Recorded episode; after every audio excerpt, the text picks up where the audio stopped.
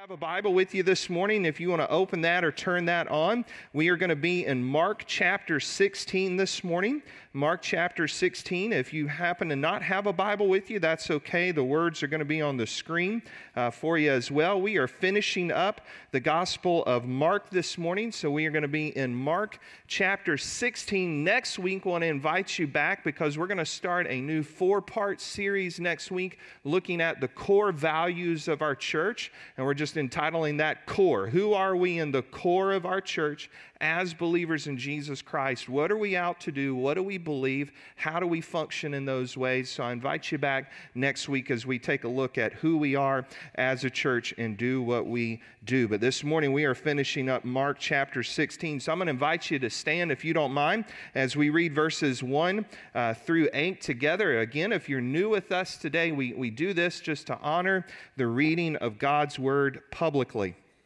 In verse 1, Mark writes When the Sabbath was past, Mary Magdalene, Mary the mother of James, and Salome brought spices so that they might go out and anoint him. And very early on the first day of the week, when the sun had risen, they went to the tomb. And they were saying to one another, verse 3 says, Who will roll away the stone for us from the entrance of the tomb? And looking up, they saw that the stone had been rolled back. It was very large, and entering the tomb, they saw a young man sitting on the right side, dressed in a white robe, and they were alarmed. Verse 6 says, And they said to him, Do not be alarmed. You seek Jesus of Nazareth, who was crucified. He has risen, he's not here. See the place where they laid him. Verse 7, they said, But go tell his disciples and Peter that he's going before you to Galilee. There you will see him just as I told you. Verse 8 says, They went out and fled from the tomb, for trembling and astonishment had seized them, and they said nothing to anyone, for they were afraid. Father God, thank you for an empty tomb. Thank you this morning. The words we hold in our hands, we have read out loud, are your words. And I pray today, Father, that they encourage our hearts so we may better honor and love you with the lives you've given us. In Christ's name, amen. Amen. You may be seated. You know, Billy Graham once said, If I were an enemy of Christianity, I would aim right at the resurrection because the resurrection of Jesus is the heart of Christianity.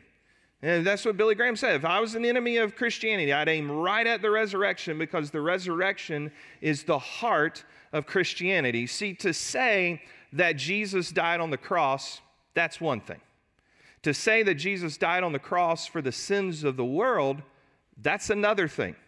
To say that Jesus Christ was put in a tomb and three days later came back to life, well, that's a whole nother thing altogether.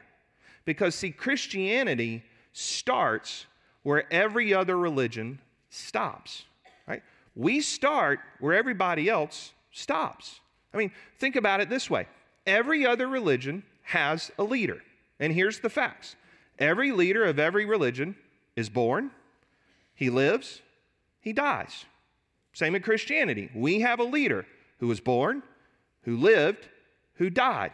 What separates Christians from every other religion is the fact we're the ones who claim our Savior came back to life. We're the only ones to make that claim. So that's where we start when everybody else stops. So when you stop and think about it, the resurrection of Jesus, it demands a verdict. You, you've got to make a decision. You got to make a decision today. Is the resurrection of Jesus a yes or is it a no? Is it true? Is it false? Is it fact or is it fiction? You don't walk away from Jesus without making a decision. You've got to make that decision. At the end of our service, I'm going to invite you to make that decision to either say, Yes, I believe in this man by the name of Jesus who died on the cross for my sins and on the third day rose again, or, or I don't. I'm going to ask you to make a decision. Is it fact or is it false? Is it fiction or is it true? But first, let's just look back again at that account that we read in verses 1 through 8. Verse 1, you see what happened. it's the Sabbath was passed, so it's early Sunday morning. Mark tells us as Mary Magdalene, Mary the mother of James, and Salome, they're bringing spices to go and anoint Jesus. They want to give Jesus a, a proper burial. Now, why it's important is it's those ladies who went back to the tomb the next day, is because verse 47, they're the ones who saw where Jesus was buried. So, verse 47 of chapter 15 says, Mary Magdalene and the Mary of Joseph saw where he was laid. All right, so they saw where they put him in the tomb, and the next day they're going back now to uh, anoint his body for a proper burial. But notice something in verse 3 they're not expecting a resurrection. Isn't that interesting? I mean, on the way, they're like, hey, we got a problem. That's a big stone. I mean, Mary, I know you've been doing CrossFit. Mary Magdalene, you hadn't really been working out at all. And Salome, you can't even hardly lift a brick at your age. So how, are we, how in the world are we going to get this big tomb uh, you know, into the tomb. We, we can't move this rock ourselves.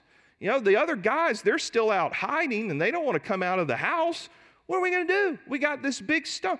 They're not expecting a resurrection. Let me ask you this Would you walk in today expecting God to do in your life? How many days do you really wake up and do you expect God to do something? You're praying, you expect Him to answer? I mean, you're, you're, you got a situation, you expect Him to intercede? Here's the thing sometimes as Christians, we can go on and on about expecting God not to do the miraculous. But let me tell you, He's a God who's a living God who still does the miraculous. Amen? And so they're showing up the tomb. They really don't expect Jesus to, you know, be risen. But then they, verse 4, they see the stones roll back and then, verse 5, you see an angel. There's a young man sitting on the right side, dressed in a white robe, and, and they're, they're afraid. This is an angel. Now, uh, Matthew says it's one, Luke says it's two, John says it's one. And, and sometimes you, you read the accounts in the Gospels, you're like, why, why do some of them, they say there's two of them and one of them? Here's why Mark does it because Mark, I think, just has some attention span issues. And Mark, if you've read through his gospel, he's always like this, right? He wants to think, he just wants to put the facts out there quickly. But Mark doesn't want you to get distracted a lot of times by a lot of things. So a lot of times where there's Matthew says there was two demoniacs that got healed, Mark says there's one because Mark's constantly pointing you not to the sub characters of the story, but to the character of the story. And Mark, what he's doing is he's showing you, yeah, there was an angel and this angel said to the women, Hey, don't be alarmed. Why are you here seeking the living among the dead? What does he say in verse 6? He's not here, he's risen. See, he's, he's pointing you to that fact that the body of Jesus is gone. He's risen. And folks, let me tell you this that changes everything. I mean, just look at verse 6 again and, and let's, let's read it. Because, man, if there's one verse this morning that ought to just grab your heart and you go, Amen, Lord, thank you, is verse 6. Don't be alarmed. You seek Jesus of Nazareth, who was crucified. He's risen. He's not here. Amen? Right? That absolutely changes everything.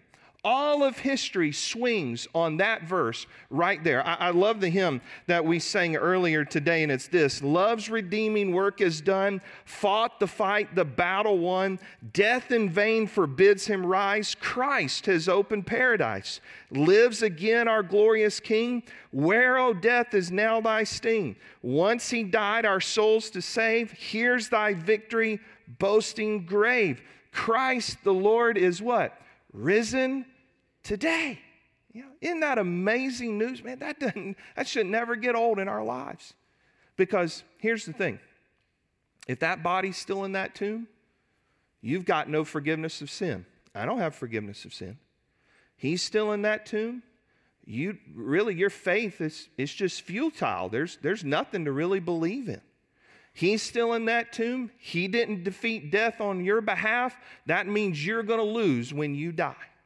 But because he's risen, all of that is reversed. Now we have hope today. We have hope for all of eternity. Now, because he's risen, we have victory over the grave. We have forgiveness of sin. We have relationship with this man by the name of Jesus. And that, friends, is the best news I can tell you all day long. He is risen. Now, they get that news. Boy, what would you have done, right? I mean, verse 7 the angel says, Go tell the disciples and Peter, he's going before you in Galilee. There you'll see him just as he told you. And that's important right there because in chapter 14, one of the last things Jesus tells his disciples is that listen, I, am going to die on the cross. I'm going to be put in a tomb. Three days later, I'm going to come back from the grave and I'm going to meet you in Galilee. He said that chapter 14, right around verse 7. And so, right here, the angel's saying, Hey, remember what he promised you. He's going to come back and he's going to meet you in Galilee. Now, notice their reaction, verse 8. They fled from the tomb. They are trembling. They're in astonishment. Fear had seized them. They said nothing to anyone, for they were afraid. Now, the other gospels say they go and they tell the other disciples, and John's gospel says that they all run out to go see the tomb. But Mark's gospel ends right there. They're, they're just in astonishment, they're amazement. Words, they just don't know how to say what they just saw. Now, there, there's a part in your Bible, because it's in my Bible, and it's probably in your translation, where you see a little footnote. And you see a footnote uh, right there, and it says verses 9 through 20 are more than likely from not in earlier manuscripts. And so there is some debate of whether verses 9 through 20 are written by Mark or they were added later. Now, if you've got a King James or a New King James, you don't have that footnote. And so, what has happened is we believe, because now we have found earlier and earlier manuscripts written in the Greek, that at some point verses 9 through 20 were added. That those weren't original to Mark. And there's a lot of reasons for that. We did a, a podcast on that that's coming out on Wednesday. If you kind of really want to get nerdy in that subject, we did that for you, all right? But because you probably got an Easter ham going and something in the crock pot, I'll save you from some of the nerdy talk this morning, but it's important.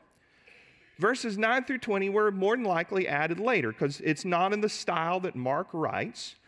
And the earlier manuscripts and some of our earlier church fathers say it was, it was added. Now, why it's not the uh, footnote if you've got a King James or New King James, because that was used, the translation or manuscripts they used were pretty much during the medieval times. But the earlier and earlier manuscripts we keep finding, 9 through 20 is not in there. Why am I pointing that out to you is this, is because even though those were added in later, it doesn't change anything. It, it doesn't. There's nothing controversial in verses 9 through 20. You can read 9 through 20 and go, wow, well, that's pretty much the book of Acts right there. There's no theological issues in verses 9 through 20. It doesn't contradict anything. And here's the other thing this morning. If, you, if you're kind of new and you go, well, hang on, I don't know if I can trust the Bible then if something was added in later. Here's what I love about what the translators are doing they're telling you that right up front. They're telling you, they're just being open and honest. Look, more we found older and older documents, it's not there. So we're letting you know it wasn't there. We're, we're just pointing that out to you. And I don't know about you, but I can really trust that when somebody's upfront and honest, they're not trying to hide anything. And so, what I want you to see, though, is the reaction. The reaction of verse 8. Isn't that interesting that Mark ends his gospel right there in amazement, breath taken away? They, they didn't know what to say.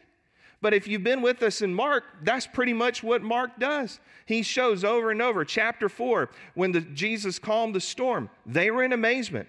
In chapter 4, when he heals the paralytic, they were in amazement. Chapter 5, when he heals the demoniac man, they were in amazement. Over and over, what you see in Mark's gospel is when Jesus shows his power, they're astonished. They're in amazement. They don't know what to say. And so this morning, you, you've got to make a decision. Is this fact or is it fiction? Yes or no? True or made up? And if you this morning just say, hey, look, I, I can't buy this whole thing that this Jesus guy came back from the grave and and I think it's fiction. I think it's a myth. I think it's just legend. It's all blown out of proportion. Then, then I'm just going to just logically talk to you for a few moments because then you've got to figure out how to explain this. Right? If you just say, hey, I don't believe it, you've got to figure out how are you going to now explain all these accounts of a risen Jesus. So let me help you out. There's about 13 theories out there, and you can Google all this later and, and just read it for yourself more, but I'm going to cover three. There's 13 popular theories that explain away the resurrection. Let me highlight three of them for you.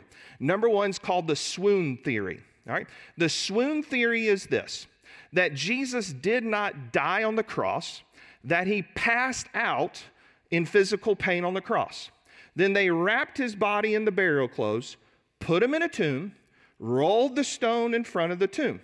Now, at some point, Jesus revived himself, unwrapped all the burial clothes, rolled the stone back, overpowered the two Roman guards that Pilate had put there so no one would steal the body, and then he went on and lived his life. I mean, that, that's one of the theories out there. Now, obviously, major holes in that theory because up to this point, Jesus would have been severely dehydrated. Before he got to the cross, they literally beat him within an inch of his life. So you have a guy who would have been beaten just severely. Already experienced crucifixion, now reviving himself, rolling back a stone, and overpowering two professional guards. But again, if you want to say it's fact and fiction, there's one theory you can buy into. Another one is this the lie for profit theory, right? The lie for profit theory. That one goes like this it's all made up. The disciples just made up the story of Jesus coming back from the grave so they could gain popularity and they could gain wealth and fame. They just they made it all up and they they wrote it all and, and so they could be popular, so they could be rich. You know when it got those disciples? It didn't get them rich. It didn't get them popular. When they started preaching Jesus coming back to life, you know what happened to them? It got them dead. That's what happened. 11 of the 12 are, are martyred for their faith and brutally killed for their faith.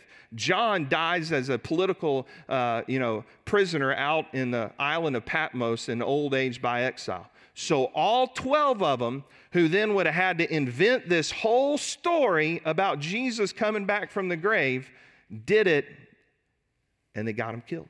Now, you might say, well, hang on. People in other religions, they die for a lie all the time. I mean, you, you see sometimes Muslims that would fly a, a plane in the side of a building because they believe that if they do that, that Allah is going to take them to, to heaven. So maybe the lie for profit theory, there's something to that. Well, let me spin it this way. Is there may be people from other religions that believe that lie's true. They don't know it's a lie. They believe what they're doing is true. And so, yes, we might look at it and say, well, you're dying for a lie, but they don't know it's a lie. But if the disciples made this all up, and they concocted this whole resurrection story and they lived their life for that, then they would have known from the very beginning it was a lie. And folks, I don't know about you, but people don't die knowing something's a lie. They don't live that way. People aren't reasonably going to put their lives on the line knowing what they're dying for is not true. So, again, Resurrection is going to demand a verdict. Let me, let me give you a third theory, and it's this it's the Muslim theory.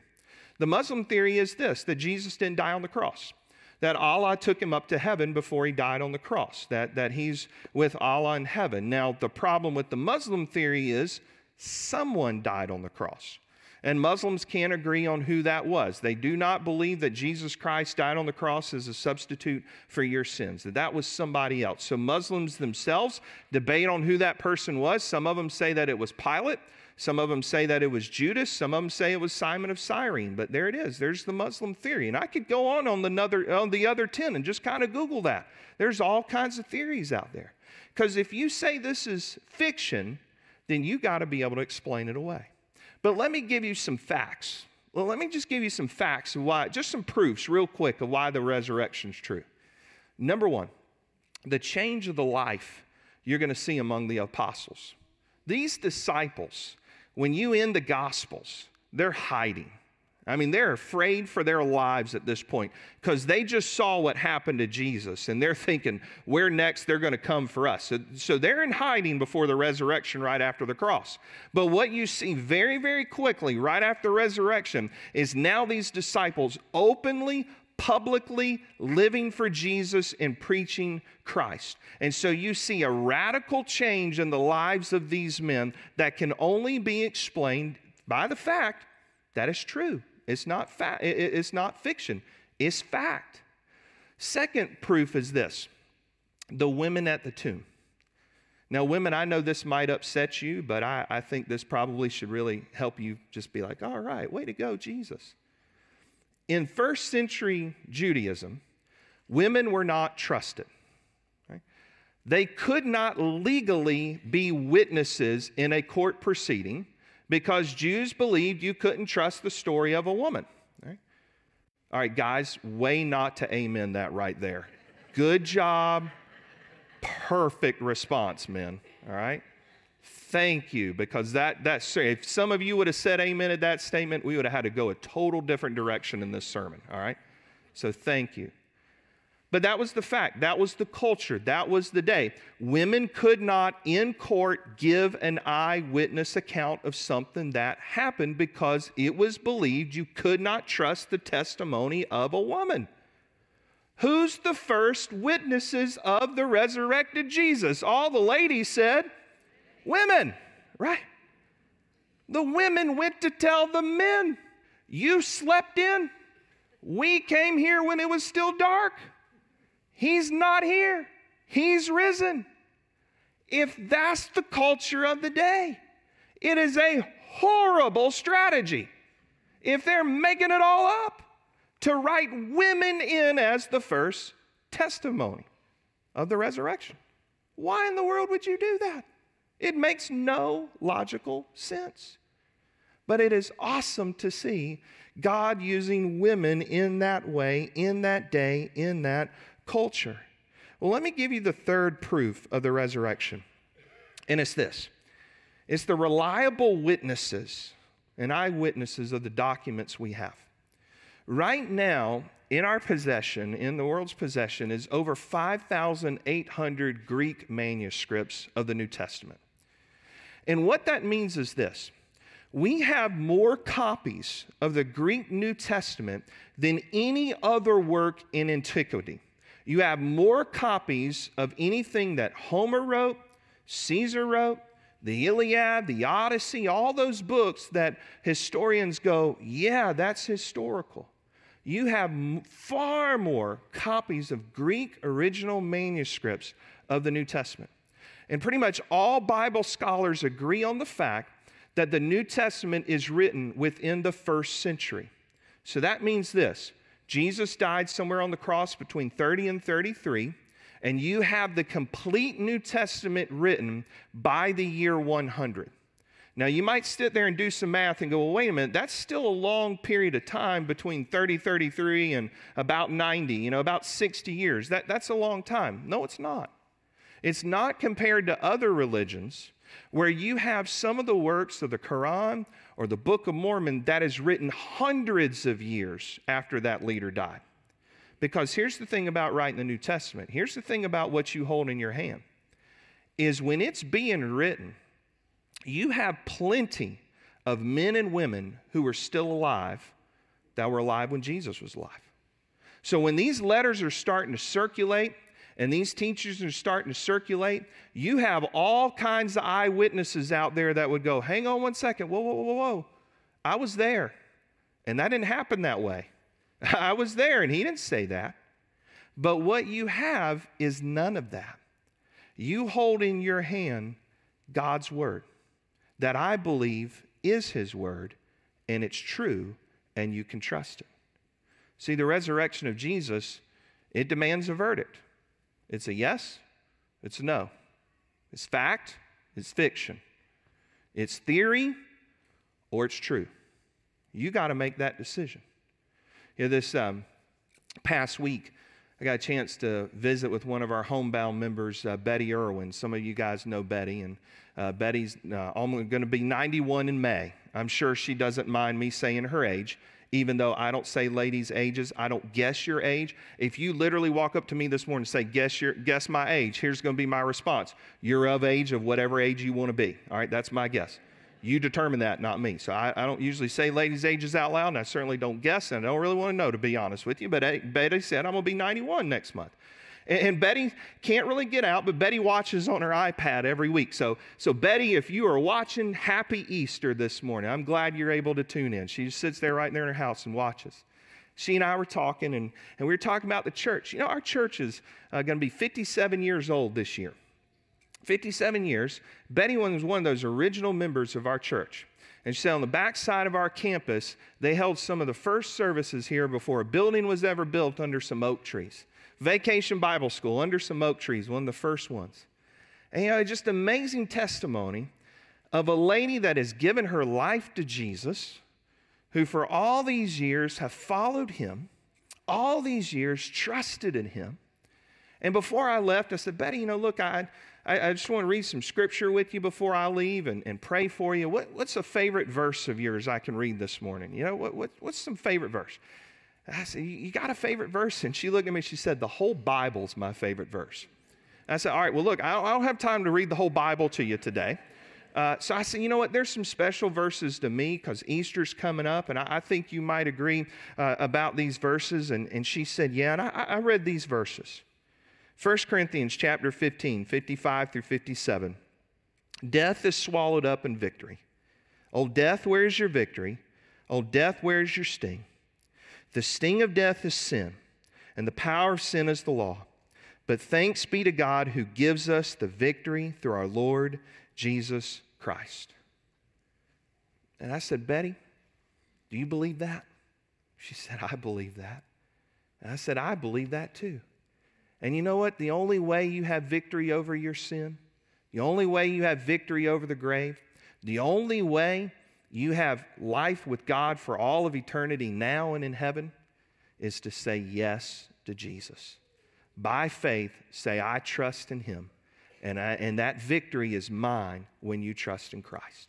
And so let me just ask you to bow your heads just right where you are, whether you're at home watching, you're right here in this worship center. Just, just go to the Lord right now and I want you to answer this question Is the resurrection of Jesus real? Is it real?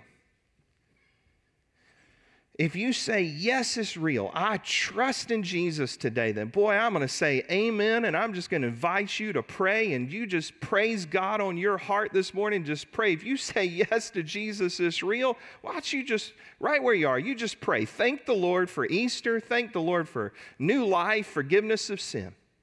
But if you right now today say, No, I don't know if I believe that, I'm going to make one more appeal to you.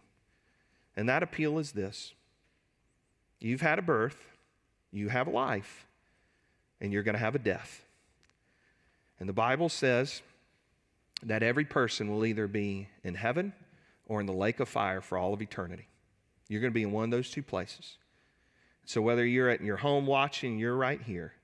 If today you say, you know what, I don't, I don't know if I know, but I'm ready to know. I'm ready to believe in Jesus just like Van and Faith do just like Betty, just like me, just like others. You're ready to become a believer in Jesus today, and you want that victory over the grave, you want that victory over sin, then right now you call out to Him. That's what the Bible says. You place your faith and trust in Him. And whether you do that here or out in the Ark encounter or wherever you are, here's the good news. The Bible says that whoever comes to Jesus, He doesn't turn you away. No matter how long you've been away, no matter what you have done, no matter what you have said, no matter any of that sin you have done, it is Jesus and Jesus alone who cleanses you from it. And so you can simply right now just start that relationship with God. And the way we started is by praying, talking to God, letting Him know what's on your heart, making that decision. But you may say, hey, I, I, I don't know what to say. That's okay. I'm a voice of prayer.